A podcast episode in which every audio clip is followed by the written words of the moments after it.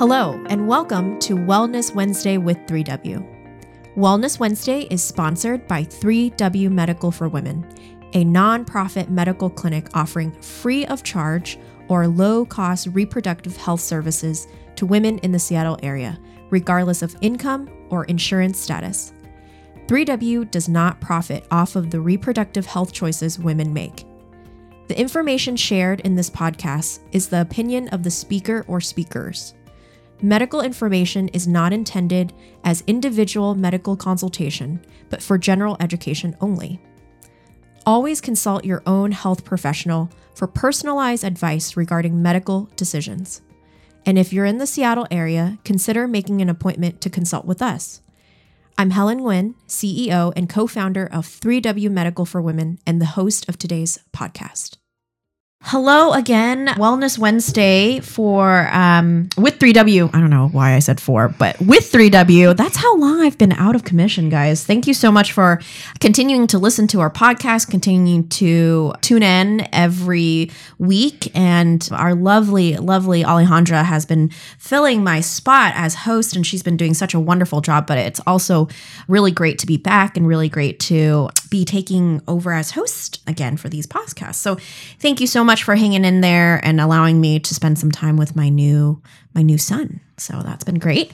We have a really all of our guests are really special, but today we have a very special guest named Andra. She's special in so many ways, but specifically for me, she was my first first hire here at 3W. So I think you'll you know her name will be familiar with you because she's in a lot of our materials and I think some of her pictures are still part yeah, of it, probably. right? but she's, you know, she's a mom now and and all of that stuff and so it's so wonderful to have her back here and back in the fold, back in the mission. And she, you know, I asked Andra to come back for this podcast specifically because she has such a powerful story to share. And I was a little you know, I, I, my friendship with Andra has been always very special to me, and I've, I was a little hesitant to ask her in the beginning because I was, I don't know, I didn't know if it was like for everyone to hear, mm-hmm. and then as I've seen your progression, which will, you know, which we'll get into a little bit more, but as I've seen you through the years grow from this this story, I was like, you know what? I'm gonna I'm just gonna ask. And you so graciously said yes. So thank you so much for Yeah, no problem. for doing this. So the topic that Andra is gonna share with us today is her experience with sexual trauma, sexual assault, incest, which is something that people just don't talk about. No. But it don't. happens all the time, unfortunately. So Andra, can you just go ahead and dive into your story? And and again, thank you so much for for sharing it. And I know that there's going to be people out there that's just gonna it's gonna really resonate with them. But when did this when did this all start? Yeah. Thanks, Helen. So it's kind of hard to think back all the way, but so I guess I could say my story started really when I was born because my abuser was my biological father, mm-hmm. and he did raise me also. But, you know, it is something that happens to a lot of people, unfortunately, which is why I wanted to come do this podcast and talk about it. But mm-hmm. I did start experiencing sexual abuse from my dad around the age of 4 mm-hmm. and it just continued to progress and got you know more traumatic and went on until maybe about the age of 17 or 18 and at that point i you know moved out of the house and started going to college and that's about when it ended officially. And I did have a younger sister that also experienced some abuse. I tried to shield her in a way and protect her, so I feel like you know, I hopefully did a little. And and it was, you know, a hard experience obviously, but it was something that I didn't really acknowledge for many many years. I either explained it away or decided it wasn't as bad as it was or I also I just I knew to keep it a secret. He told me to keep it a secret and was also confusing because it was my my father and there were you know no one is all evil and there were good parts about him and Mm-hmm.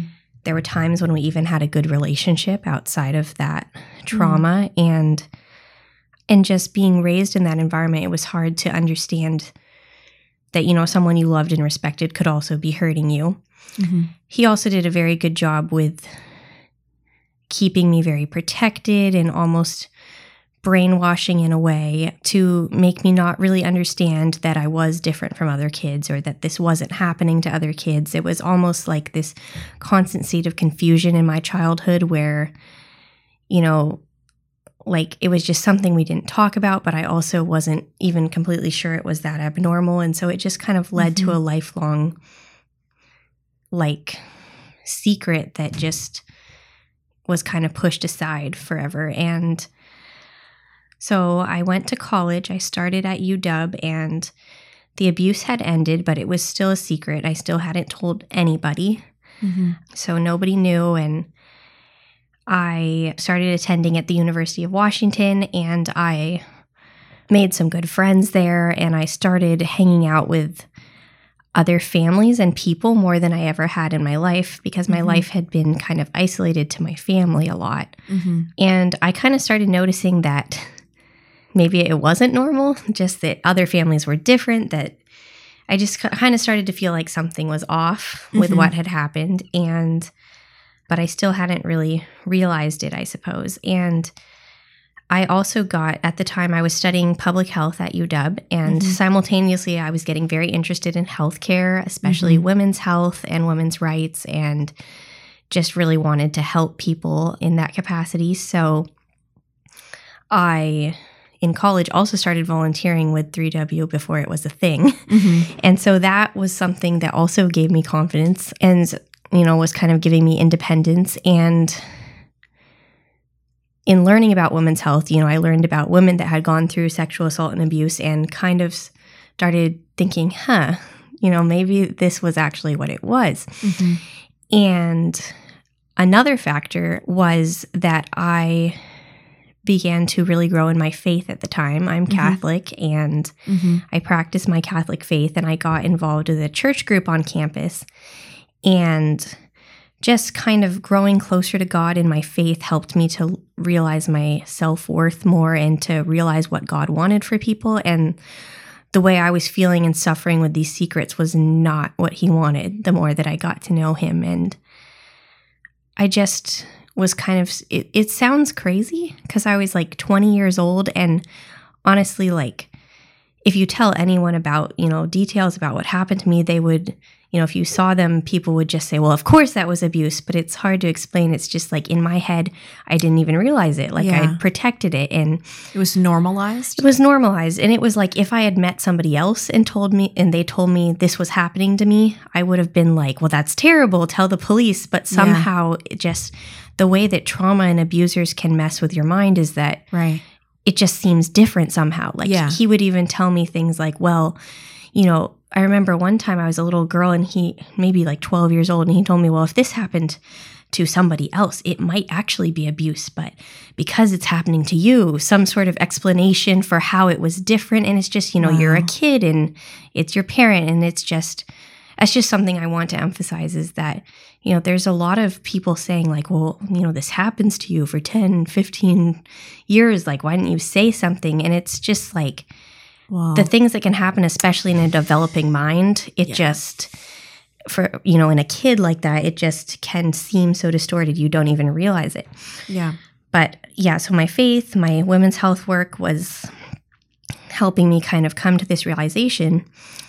And then I started dating a wonderful man who I'm now married to. Mhm. And that was kind of the final thing that helped me come to the truth was that I was experiencing, I guess, human love for the first time in a way Mhm. where I realized it just kind of helped it click that like this was love and that wasn't love. And Mhm.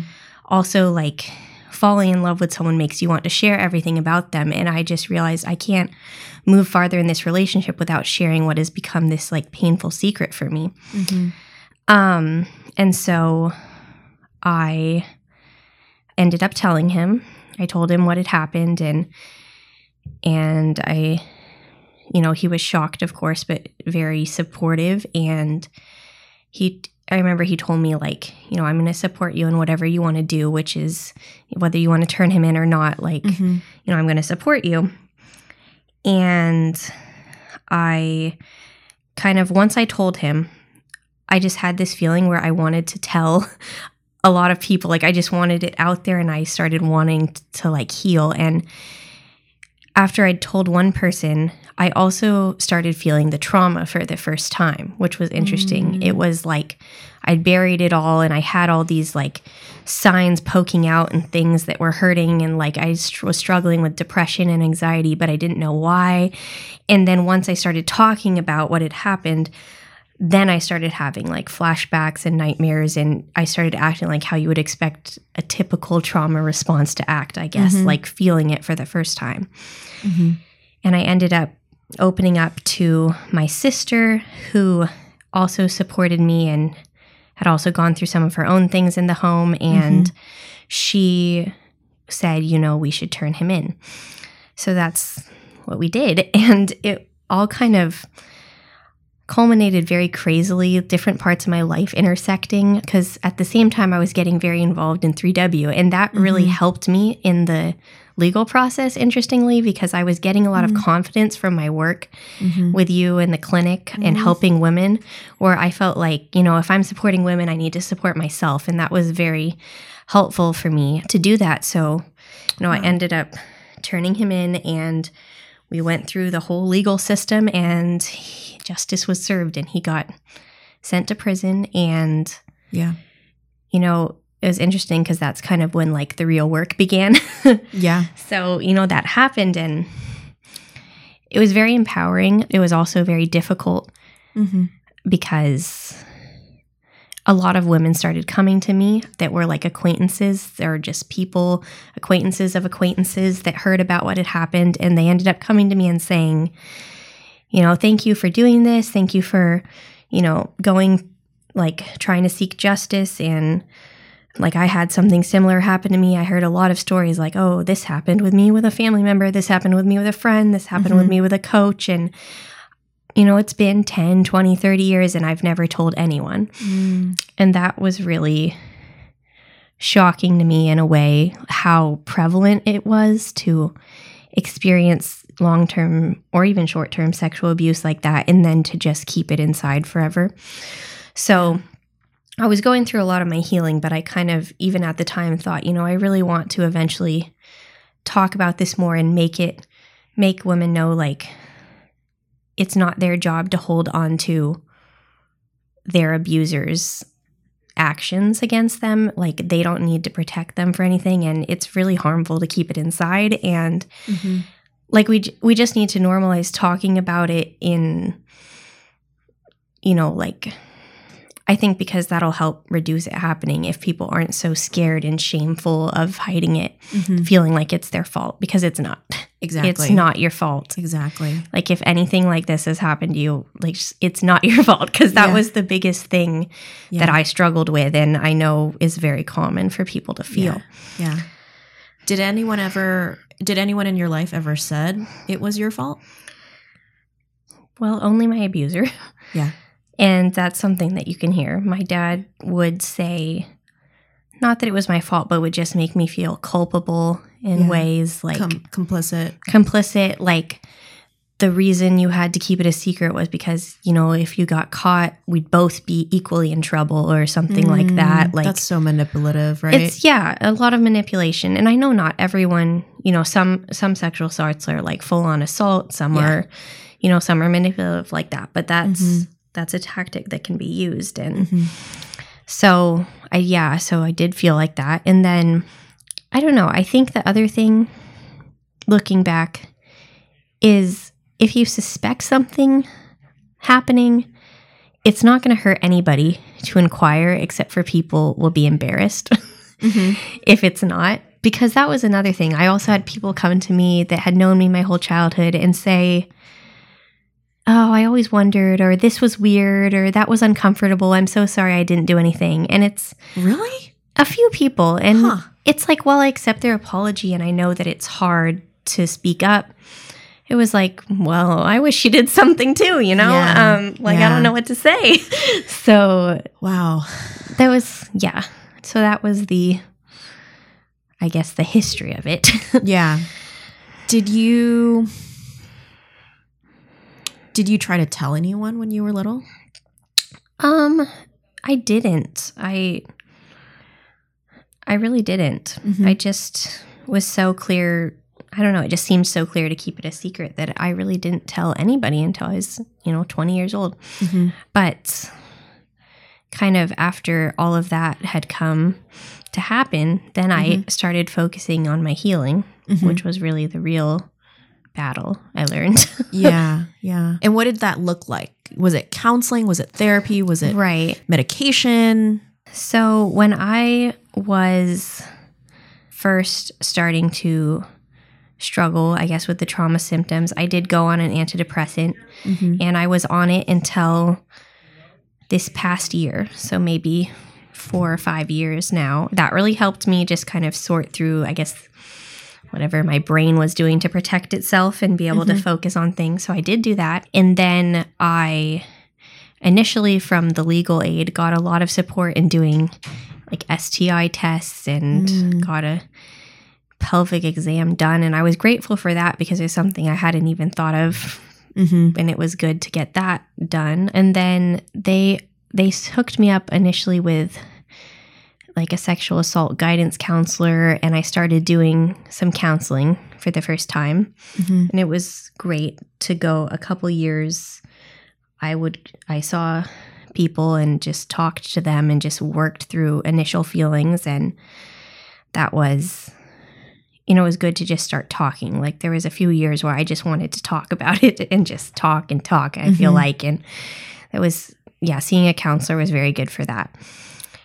And then I feel like I kind of hit a really hard part. It was, it was like I went to all this counseling, I was on medication, and the, you know, justice had been served, quote unquote. Mhm. And I, felt like, oh, I must be like fine now. And I got married and I was got pregnant with my first son and things were like very wonderful. And then I started feeling like might have been the coming of my son and just thinking about, you know, having my own child. And I just I started to struggle more. I started to have a lot of like panic attacks and flashbacks and nightmares almost daily that I hadn't Mm. experienced before. And that was, and so I was just kind of working on managing that for a while. And I ended up also like stepping down from my work at 3W to focus on my mental health mm-hmm. because I, I loved working here. I did. Yeah. Like Yeah. we had so many fun times in the beginning. Helen and I were the first employees, so we would carry a printer from Starbucks to Starbucks and before we had a clinic. Yes. And you know, I loved getting it started, but I realized that you know, I if I was trying to work for women, I needed to take care of myself. yes. So yes, that makes a lot of sense. I went to do that and I was struggling for a while until I I found a kind of therapy called EMDR Mhm. last year, which is stands for gosh, I just looked this up. It's eye movement desensitizing and reprocessing. Okay. So basically, what it does is it uses bilateral stimulation. So they could do hand movements or sounds on either ear. The way my therapist does it is I hold a buzzer in each of my hands, uh-huh. and then you like close your eyes and just silently go into the most traumatic part of a memory. And she starts buzzing between each hand. Uh-huh. And so it helps you process the memories on either side of your brain so that they process correctly that is so it's interesting. crazy. Yeah. And so basically, a person that's suffering from PTSD, how she explained it, and I'm not like a psychology person, so not 100% sure, but she said people with PTSD have a lot of their trauma memories in their short term memory. So they're always in fight or flight. So that's why Mm. like you could hear something from a trauma memory and you could like freak out because it's you're in fight or flight mode. Yeah. So what it does is it helps process them into your long-term memory. So you still remember them, like you can remember that was a bad thing that happened to me, but it's not ready to like jump up on you all the time. And so, it kind of like lingers there Yeah. until And- something triggers you, and then Yeah, and that's why you can have so many nightmares and Yeah. stuff like that. And so it kind of like yeah, it like puts it in your long-term memory. So I've been doing that for the last like year and a half. There's a lot of memories to go through, so I still have some ways to Sure, go. Sure, But you feel almost like instant relief once you get one done. And That's it's so cool. it's just like changed my life. Like I can't say enough for EMDR. Like there's some controversy about it. Some people say it doesn't work. I'm just saying it, It works. works for- for it you. works for Yeah. me because I yeah I've almost have like no flashbacks anymore. Almost no nightmares. And Wow. the biggest gift it's given me is the clarity to actually think about my trauma instead of just trying to manage it. Yeah, to move past it. Yeah.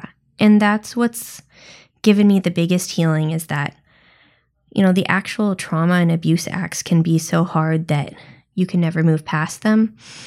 But like being able to, yeah, like not be focused on that so much, I was able to just think more about, you know, why it might have happened and mm-hmm. realize that I'm never going to understand the why.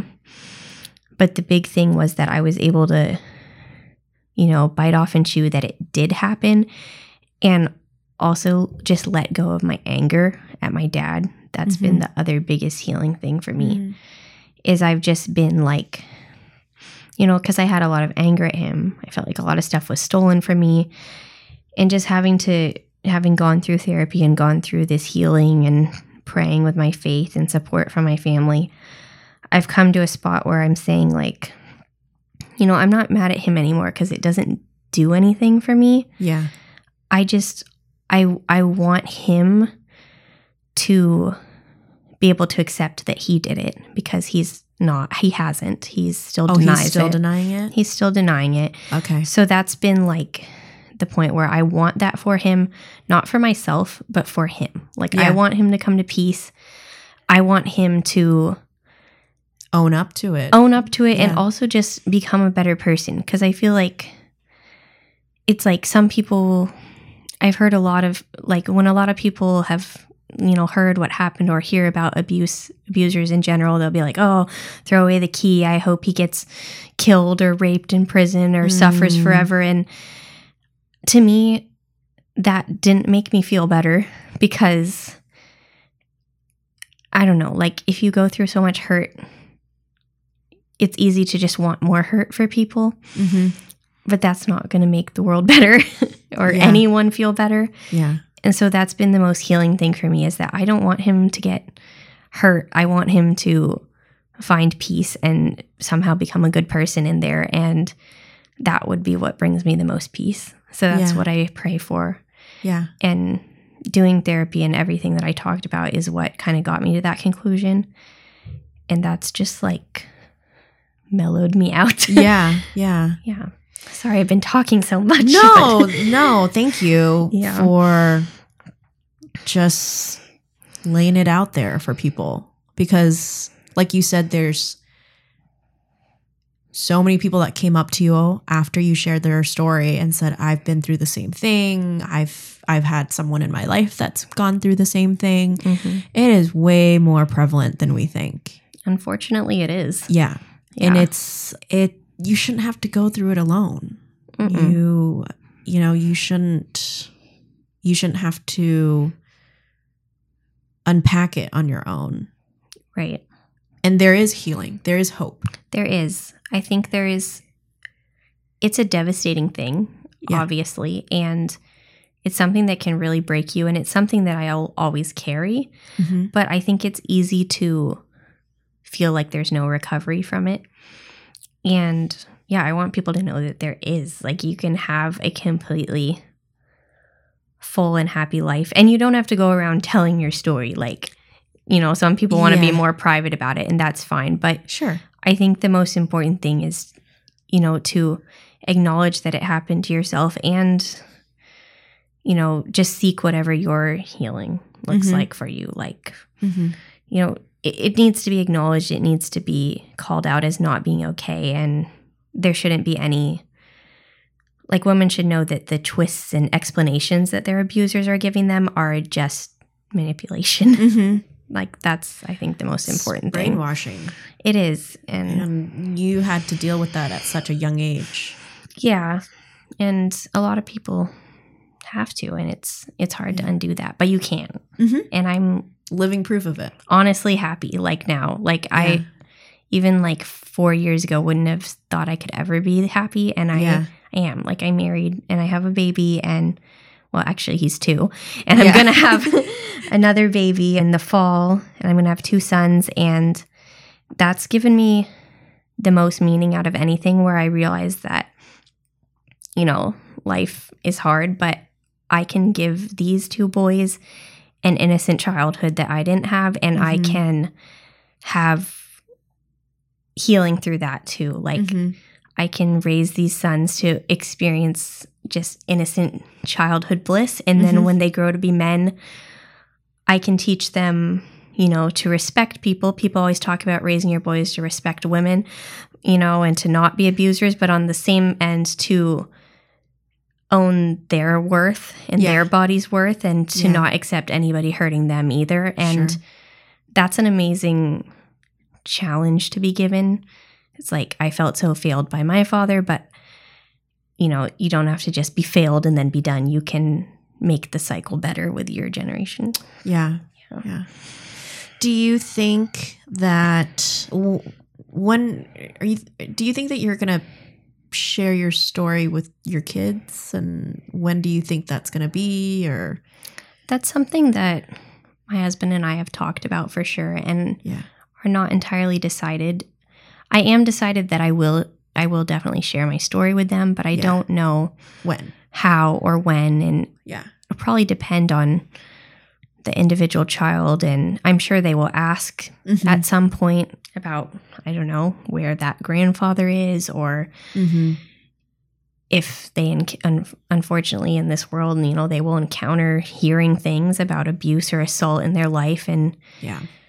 you know I f- I'm kind of just praying that when the time for it comes I will know and it'll come up and I will share it with them and probably sometime when they're like young teenagers I'm thinking and Mhm. can handle it more. But I definitely want to approach it with them as like not a tragedy, but a, you know, something that happened. But this is like what grew out of it. Like They grew out of it. they grew out of it. Yeah. And I think that's an important thing. Like when things happen like this, it's not. The end point is not the tragedy and the pity and everybody dies and is sad. It's like Mhm. amazing things come out of terrible things. hmm Yeah, and I think some of you know some folks out there might be thinking like, I I get to see this firsthand. I got to see you know like you have a family now and you have like such a healthy relationship with people in your life now, and I think I think some people might think like how how are you able to like have kids you know and like trust another man and and all of that Mhm. stuff and and what how what would your response be to because I, I would think like I wouldn't want anyone to touch me anymore. Yeah. I wouldn't trust men anymore or something like that. Yeah. What did did you you know you shared you said you shared your story with your now spouse and he was he an example of like what men should be like and and yeah. that's helped you sh- you kind of like get over that hump or I think it, yeah, I think it's important to acknowledge, you know, everyone's experiences are different. And there's Mhm. definitely some women that maybe wouldn't, you know, feel comfortable having an intimate relationship mm-hmm. even ever afterwards. And I think that's perfectly fine. And for me, I don't know.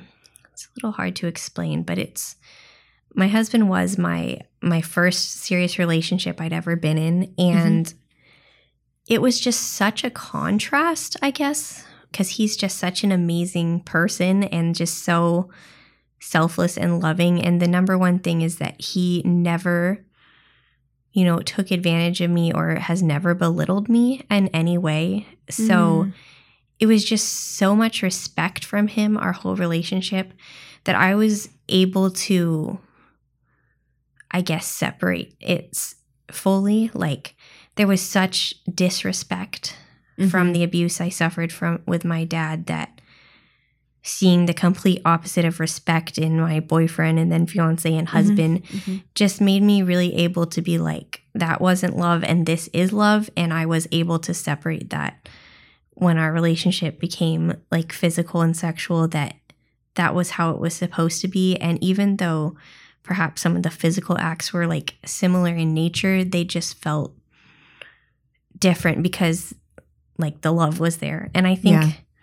And i think that's true even like outside of abuse like just in general like your sexual relationships it's like you know if you you know you could be feeling used if it's just someone using it for Yeah. physical pleasure for each other or it can be coming out of love and i think that was just the difference is yeah the love was healing Yeah, that's that's such a great thing that you just brought up because I think as women no matter what you say, as women, we approach sex and intimacy different Yes. than men. there is a difference and that difference is good. mm-hmm. And we know. We know when it feels a certain way Mm-hmm. and we know when it feels not a certain way. yeah Um and I I just yeah, I think we just need to own it. You know, I think a lot of us uh, yeah a lot of a, lot of people out there it's like, "Oh, it's just sex." No, it's not. you deserve respect and love and like that's yes. you In don't have to go through a trauma to deserve it you Yes. deserve it no matter what Yeah, in any in every in any sexual experience. yes If it's mutual and approached in a way that is loving and honoring of the other person, it feels different. yeah And we know it. Our gut Mhm. tells us. yeah what if someone's going through this right now out there what do you want to say to them Hmm. I would want to say to them that they're not alone, first of all, mm-hmm. and that people will believe them. Mm, I think that was a big thing for me is yeah I my my father was very respected in the community Oh, and there were a lot of people that would tell me how, you know, we seem to have a perfect family or I was so lucky to have such a good father and it's easy to feel like as a little girl that well then nobody would believe me if I said he was doing something wrong. mhm. And it's just not true. Like people people will believe you when you tell the truth. Like the truth will be heard Mhm. and also that like it's going to be okay. I was talking to a priest about this a couple of years ago. I went for, you know, I was going to mental health counseling, but I also would sometimes go talk to a priest for spiritual guidance as well. Because there's just so many facets to work through when you're processing trauma and he told me because I told him I was feeling a big disconnect from the little girl that had been abused and who I was now. And I didn't feel like it was the same person. Mm. And I didn't know how to heal her. And he told me to just reach out to her in my mind and Mm. hold her hand and show her who I was today. And like it's hard to see and you know when you're suffering through it, but it's like I just want them to know that like they're they can still you know be their own person like Mhm. who they are today doesn't have to be who they're always going to be. Mhm. Yeah. Mhm. that there's hope that there's change that there's healing Yeah. And having things happen to you doesn't they aren't qualities of who you are. Like Mhm. you're strong and Yeah. you can get through it. especially if it was done to you exactly. you did not ask for it Yeah. Things things that other people have done to you are their sins, not yours. Like Yeah. they are their faults and Yeah. you don't need to carry that. Yeah. Do you feel that the the the justice system, you know, all of the trial and all of that stuff, like do you feel like you that was helpful in in reaching some sort of healing as well? Yes, but not as much as perhaps someone would think. Okay. I don't want that to be misinterpreted. I really think that when people can, they should pursue justice. And I think that it happens far less often like than Mhm. it should. I Mhm. the fact that I was able to have my crimes brought to trial, prosecuted and you know like imprisoned is really amazing because Mhm. it doesn't happen a lot. And so Mhm. I think that every woman should at least see if they can pursue it if that's what they want to do. But I think it's important to know that that's That's like one piece. yeah, it's like a physical healing. Like Yeah. you know, often abusers are a danger and it's great to get them, Mm-hmm. you know, so they can't abuse other Put a- people. put away. Yeah, put away like, you know, and I think that there's a lot of hate put on the legal system a lot of times, but the people I met were amazing. They wanted to help people. Like the attorney I worked with was the most compassionate man I've like ever met. And so Mm. they're trying to help, you know, they're trying to help. They're doing their best, but getting someone sentenced to 20 years is not going to heal you. I think that's just an important thing to hear is like yeah. it's good to do. Maybe it should be done. It's a start, but yeah. you know, like yeah, I don't know. I guess just don't put all your like hope in that like if I just get them to go to prison, I'll be fine. I don't know. Cuz that was kind of when my like work on myself started. It was like I wanted to be protective of you know other people so he couldn't hurt them, but then I then I needed to focus on myself. I Mhm. hope that makes sense. yeah. Yeah. What do you what do you want for your future as you continue to heal and and make progress? Hmm. Where is is there some sort of goal that you're aiming for of where you're like finally I'm just completely free and I don't have to talk about it anymore? Like is that something or Mm, I don't know, like yeah, I I wouldn't say I have a, a specific goal. Mhm. but I think, you know, everyone will have their own way Mhm. of either handling their trauma, and some people might, you know, want to handle it for themselves and then just go about their life. And for me, I do feel a call to share my story in some ways, like I'm Mhm. doing now, but Mhm. I feel I don't know what the end goal is, but I as I've kind of gotten to it's really very recent that I feel like I'm in a very healthy place. Mhm. I've been feeling more like I feel like I somehow want to find a way to bring awareness to it and try and reduce you know sexual assault and especially familial sexual abuse. But I don't have a goal. I'm just kind of going where the spirit leads me, I guess. so Yeah. yeah. Yeah. But in terms of healing goals, I don't I don't have expectations for myself because I know like there will always be hard times and Sure. I guess the only thing is I just want to be cautious. Like I know sometimes I might be doing worse than I'm doing now and that's fine. Mm-hmm. And That's that's part of the process. Yeah. right? And I think that's important. That's my only goal is to not get discouraged if I, you know, have a bad month or even a bad year. I just have to Mhm. remember like I'm still myself and I can keep working. Mm-hmm. Yeah. Well, thank you so much No problem. for sharing your story. It's, it's, you know, I've known you for quite a long time now. I don't even know how long. I know, I feel like it's been forever, but which is great. But hearing it just, it, you know, it never gets easy hearing it. We're sitting in one of the exam rooms because we will get a podcast studio one of these days. That's like another pod, podcast I'll talk about uh, in another episode. But we're sitting in one of our exam rooms and there's like a little framed saying, and it says, Life is tough, my darling, but so are you. And that's what I think about you. Oh, thanks, Helen. Well, I So- think you're tough too.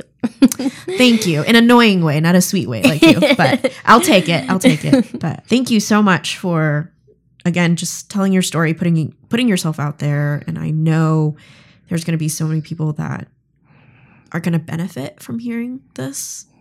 And I hope that they I hope that they know that they can come to 3W and talk about this with our medical providers and know that they would be we would believe them yes. and that they would they would be supported and loved and you know we want to be a part of your healing journey whatever part that is and that we we have connections in the community. We we have someone like Mhm. Andra, you know, who you can I don't know, maybe down the road, you know, connect with her or something like that. I'm sure you'll be open would be I open to am. that. yeah. And 3W, like everyone that works here is so compassionate and amazing. Yeah. Like honestly, yeah, I would have loved to have support at a place like this. And I did, you know, in a way through working here. And yeah. yeah, I think it's great what you guys are doing. And, you know, I've been out of the 3W scene the last couple of years and I'm recently kind of coming Come back, and Yeah. kind of just feeling called to like do more work with you guys again. So I would That's love amazing. to do stuff in this vein of work with you guys. yeah. Yeah. It's Yeah. women's health, right? It's women's physical health, it's mental health, it's about healing, it's about reaching some sort of conclusion or or whatever it is for you in this Mhm. moment of your life that we'd be honored to walk alongside you and partner with you with whatever it is that you want to do. So, Yeah. yeah, we're just going to have to excited to find out what it is. Yeah. we'll just have to see. yeah. Well, thank you again, Andra. And I know this won't be a one-off episode, so I'm I'm you know, I already am thinking of different episodes to have Andra kind of contribute to. Please stay tuned and and share share this episode with your community. You know, if you know of someone that's going through this, if you kind of think something like this is going on with someone that you know, maybe send them this podcast and it could start a conversation. Maybe that's a little bit mm-hmm. easier. yeah, I like that. Yeah. Like I said, the more we talk about it, the more the, you know, perpetrators can't ha- have that hold on us anymore. you Yeah. know? They don't have their power over you isn't real. Yeah. Thank you. Thank you for listening. And till the next time, till Yeah. the next episode. Thank you so much. Thank you. For more information about 3W, please visit our website at 3wmedical.org. That's the number 3, the letter W, medical.org. From there, you can learn more information about the services we provide, book an appointment, or make a donation if you'd like to support our mission. You can also call our office at 206 588 0311. That's 206 588 0311. If you like this episode, please share it with others and consider subscribing on your favorite podcast platform so you never miss an episode. Thank you so much for listening, and until next time, stay healthy and be well.